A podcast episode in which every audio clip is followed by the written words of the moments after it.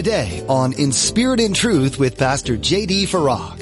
When you come to Christ and you acknowledge that you're a sinner and believe in your heart that Jesus Christ is Lord, that he was crucified, buried, and rose again, and you confess with your mouth and you call upon the name of the Lord, is that not repentance?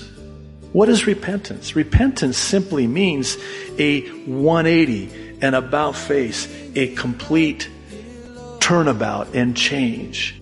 You're listening to In Spirit and Truth, the radio ministry of Pastor J.D. Farag of Calvary Chapel, Kaneohe. Pastor J.D. is currently teaching through the book of Galatians. So many have the perception that Christianity is just a bunch of taxing rules that we're required to follow, but Jesus makes it very clear in Scripture that his burden is light. Pastor J.D. encourages us today to come to Jesus just as we are, and he'll work in our hearts to help us turn from sin and begin to live a life that's pleasing to him. Now, be sure to stay with us after today's message to hear how you can get your own copy of today's broadcast. Subscribe to the In Spirit and Truth podcast or download the In Spirit and Truth iPhone or Android mobile app. Now here's Pastor J.D. in Galatians chapter 5 with today's edition of In Spirit and Truth. The title that I chose for today's teaching is in the form of a question. I don't do this very often, but this was one of the places in God's Word where I deemed it necessary to ask the question by way of a title. And the question is this: is this of God? Let me take it further and also ask this question in addition. Not just, is this of God, are they from God? And that's the question that I'm hoping to answer as we look at this text in verses 1 through 12, as the Apostle Paul turns a corner of sorts in our text today.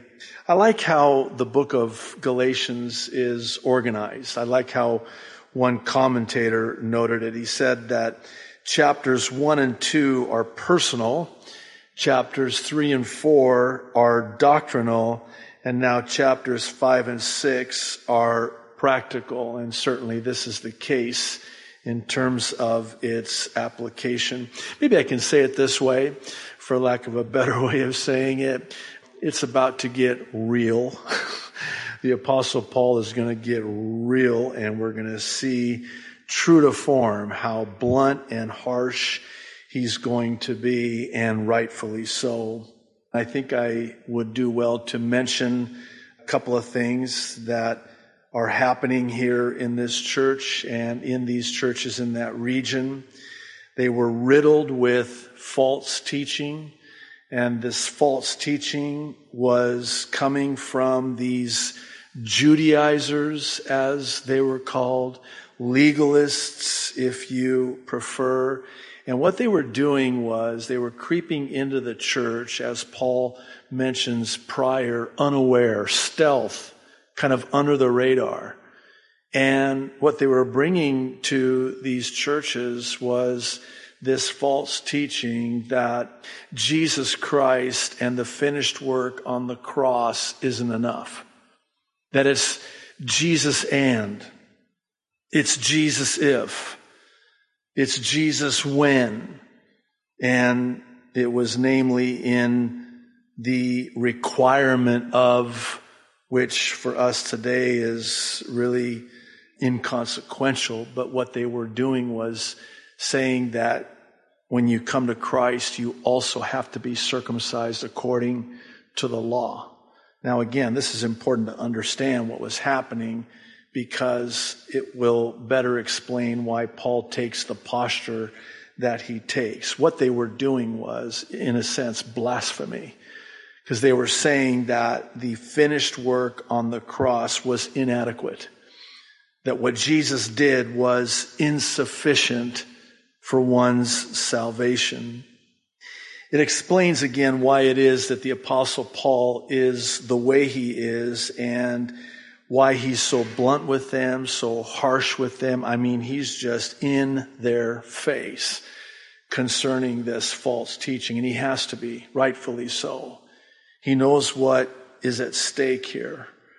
And what I'm so thankful for in our text today is that woven into the fabric of his bluntness and his harshness are some questions that I think we would do well to ask ourselves, lest we fall prey to a similar fate. What I want to do in our time together in Galatians is pose 5 questions in verses 1 through 12 that become for us a litmus test so as to discern whether or not something, or I'll add someone, is of God or not. Please allow me to preface this by sharing this. On the way to church this morning before the prayer meeting, the Lord kind of ministered to my heart how protective he is of his church. This, his church, and us, his people, in this, his church. I was thinking about it in the context of an earthly parent as a father myself, and how protective I am of my children, particularly my 10-year-old daughter, who says to me often that I'm too protective. I'm overly protective of her, to which I just say, nobody better mess with you. I will find where they live. And they will be in grave danger. I'm so protective, right, of my children. How much more is our Heavenly Father protective of us? Let me take it further and say this. How protective is God of his church?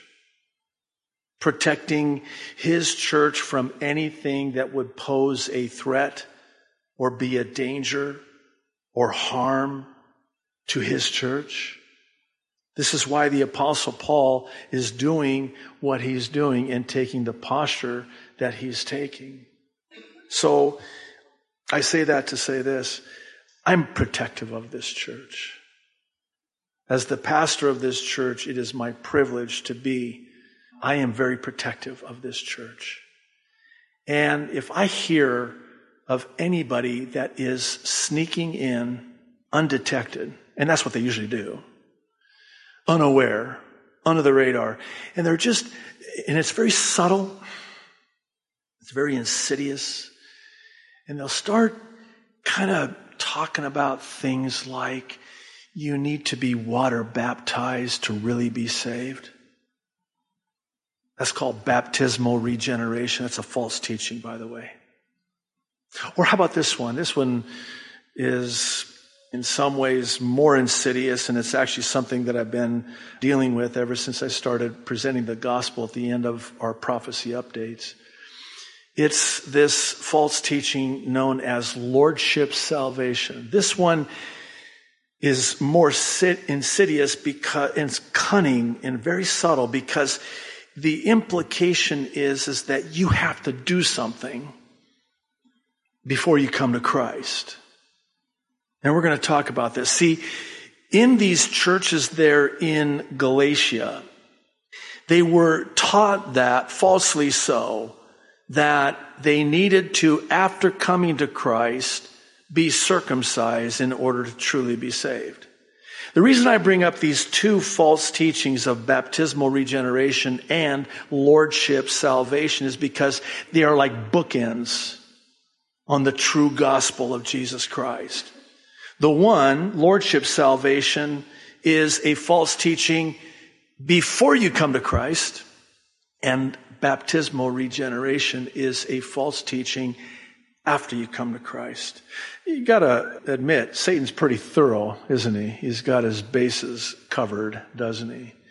So if you'll allow me, I'll just, again, by way of a preface, share with you an abbreviated version, and maybe this is another topic for another time, but let me explain why it is that these are false teachings, and they have no place in the Word of God, and they certainly should never be given a place in the Church of God. And I will just say, as a commitment to you, and I hope you know this about me as the pastor of this church, that if I ever hear that anybody is coming into this church and preaching or suggesting or handing out any information.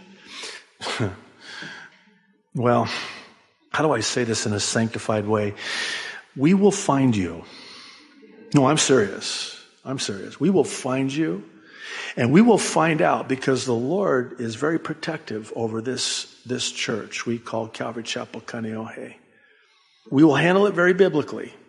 In Titus, we will warn you once, warn you twice. The third time, we will have nothing to do with you, and you will be asked to leave this church and never darken the door of this church again. Why? Well, we're going to see why here. This is what Paul is saying. You better cut this out. I wish they would go all the way and emasculate themselves, because a little leaven, just a little bit, allowed to spread, it'll destroy a church. It'll destroy a church. And this is what Paul is saying to those Galatian churches. Very sobering, I realize. Very serious. And it should be. So, let's jump into this. Our first question is in verse 1. Does it create an unbearable burden? Here you get the sense that the Apostle Paul is pleading with the Galatians to not let themselves be burdened again by what he refers to as a yoke of slavery. That's an interesting mention and referring to what we see in Acts chapter 15, verse 10, where we're told that this yoke of slavery was one that nobody was able to bear. Luke is writing, the Apostle Peter is speaking, and he asks this question. Now then, why do you try to test God by putting on the necks of the Gentiles a yoke that neither we nor our ancestors have been able to bear? In other words, you're trying to bring them back under the law, slavery and bondage to the law. No, we're free in Christ. Why would you do that? Why would you want to do that? In Matthew's Gospel, chapter 11, verses 28 through 30, Jesus also refers to a yoke, but offers his yoke instead, which is not burdensome. Listen to what he says. And maybe this is a word for somebody here today. Jesus says, "Come to me, all you who labor and are heavy laden, and I will give you rest. Take my yoke upon you and learn from me, for I am gentle and lowly in heart, and you will find rest for your souls." And then he says this, verse 30, very interesting, listen. "For my yoke is easy, and my burden is light." This has served me well in the over 35 years that I've walked with the Lord. I always know it's not the Lord when somebody lays a heavy trip on me. You know, they'll say something to me. "Well, I know you're a Christian, but..." There's always a but there. "But have you been water baptized?" In other words, you need to be water baptized to be saved. I mean, to be really saved, you have to be water baptized. To which, and here's the answer I give, and you might try this when you're confronted with this horrible false teaching. Okay, you know the two criminals that were on the cross when Jesus was being crucified? One rejects Christ, the other accepts Christ and says, you know, "Remember me when you enter into your, you know, kingdom." And what does Jesus say to him? "Verily, verily, I say unto you, today you'll be with me in paradise, but you need to figure out how to get off the cross, go get water baptized, get back up here, and then..." How absurd is that? How absurd is that? No, of course they have an answer for that, but it's not biblical. Anytime somebody lays a heavy trip on me and it's this weighty burden, I know it's not the Lord, because his burden is light. His yoke is easy. James says that the wisdom from above is easy to be entreated. It's reasonable. God does not put on us anything that we're unable to bear, especially when it comes to us coming to a saving knowledge of Jesus Christ. You know, the Apostle John seals the deal for me He says in 1 John 5:3, "For this is the love of God, that we keep his commandments." And, listen, his commandments are not burdensome. What does that mean? That means that his commandments are not a got to. They're a get to. Well, how does that work? Oh, remember when Jesus said, "If you love me, you'll obey me"? In other words, when you love the Lord, you'll want to obey him, live a life pleasing to him, walk in obedience before him. That's what is not burdensome. It becomes a get to and not a got to.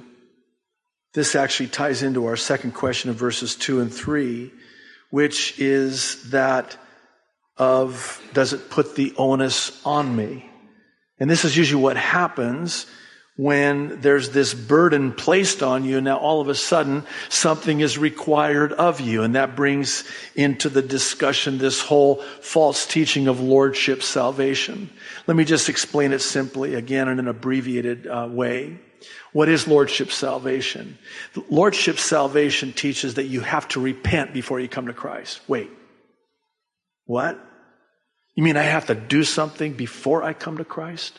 Yeah, you have to repent, then come to Christ. I like how one said it. That's like suggesting that you need to clean yourself up before you take a bath. No, you come to Jesus just as you are. And aren't you thankful? I know for me, I came to Christ. There was nothing I could do. There was nothing I could bring to the table, so to speak. You know, we talk about how, you know, we gave our lives to Christ. I gave my life to Christ. You know what the greater miracle is that he accepted us when we came to him and gave our lives to him. You know, I get a kick out of some people that make it sound like God got a great deal when they came to Christ. You know, it's kind of like, wow, you know, so-and-so got saved. They're going to be mightily used in the kingdom. Well, that's not what my Bible says. My Bible says God chooses the foolish things to confound the wise and the weak, the strong. So God's ways aren't our ways, but I know that when I came to Christ, I'm not proud of this. I hope you understand this, but I was addicted to drugs and alcohol and tobacco and all kinds of things, and I just came to Christ just as I was, and he accepted me. And I never looked back. And I could just imagine the heavenly host saying to God, when I gave my life to Christ, "Don't take this one. This isn't a very good deal. I wouldn't touch this one if I were you." Because what was I bringing? What was I bringing to the table of salvation? Nothing. I was bringing my sinfulness, my wretchedness. I came just as I was. And here's the other thing with respect to this false teaching, which I pray that you will never be deceived by.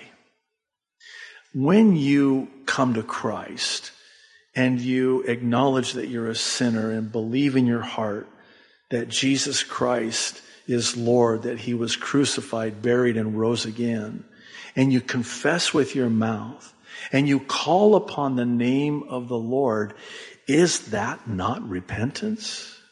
What is repentance? Repentance simply means a 180, an about face, a complete turnabout and change. Are we suggesting, do we have the audacity to suggest that we are the ones who change? No. God changes us, for us, instead of us, by the power of the Holy Spirit who indwells us. That's the only way we could ever live a holy life, walking in obedience and pleasing and acceptable in the sight of the Lord. Now, I want to connect a dot here, so please stay with me.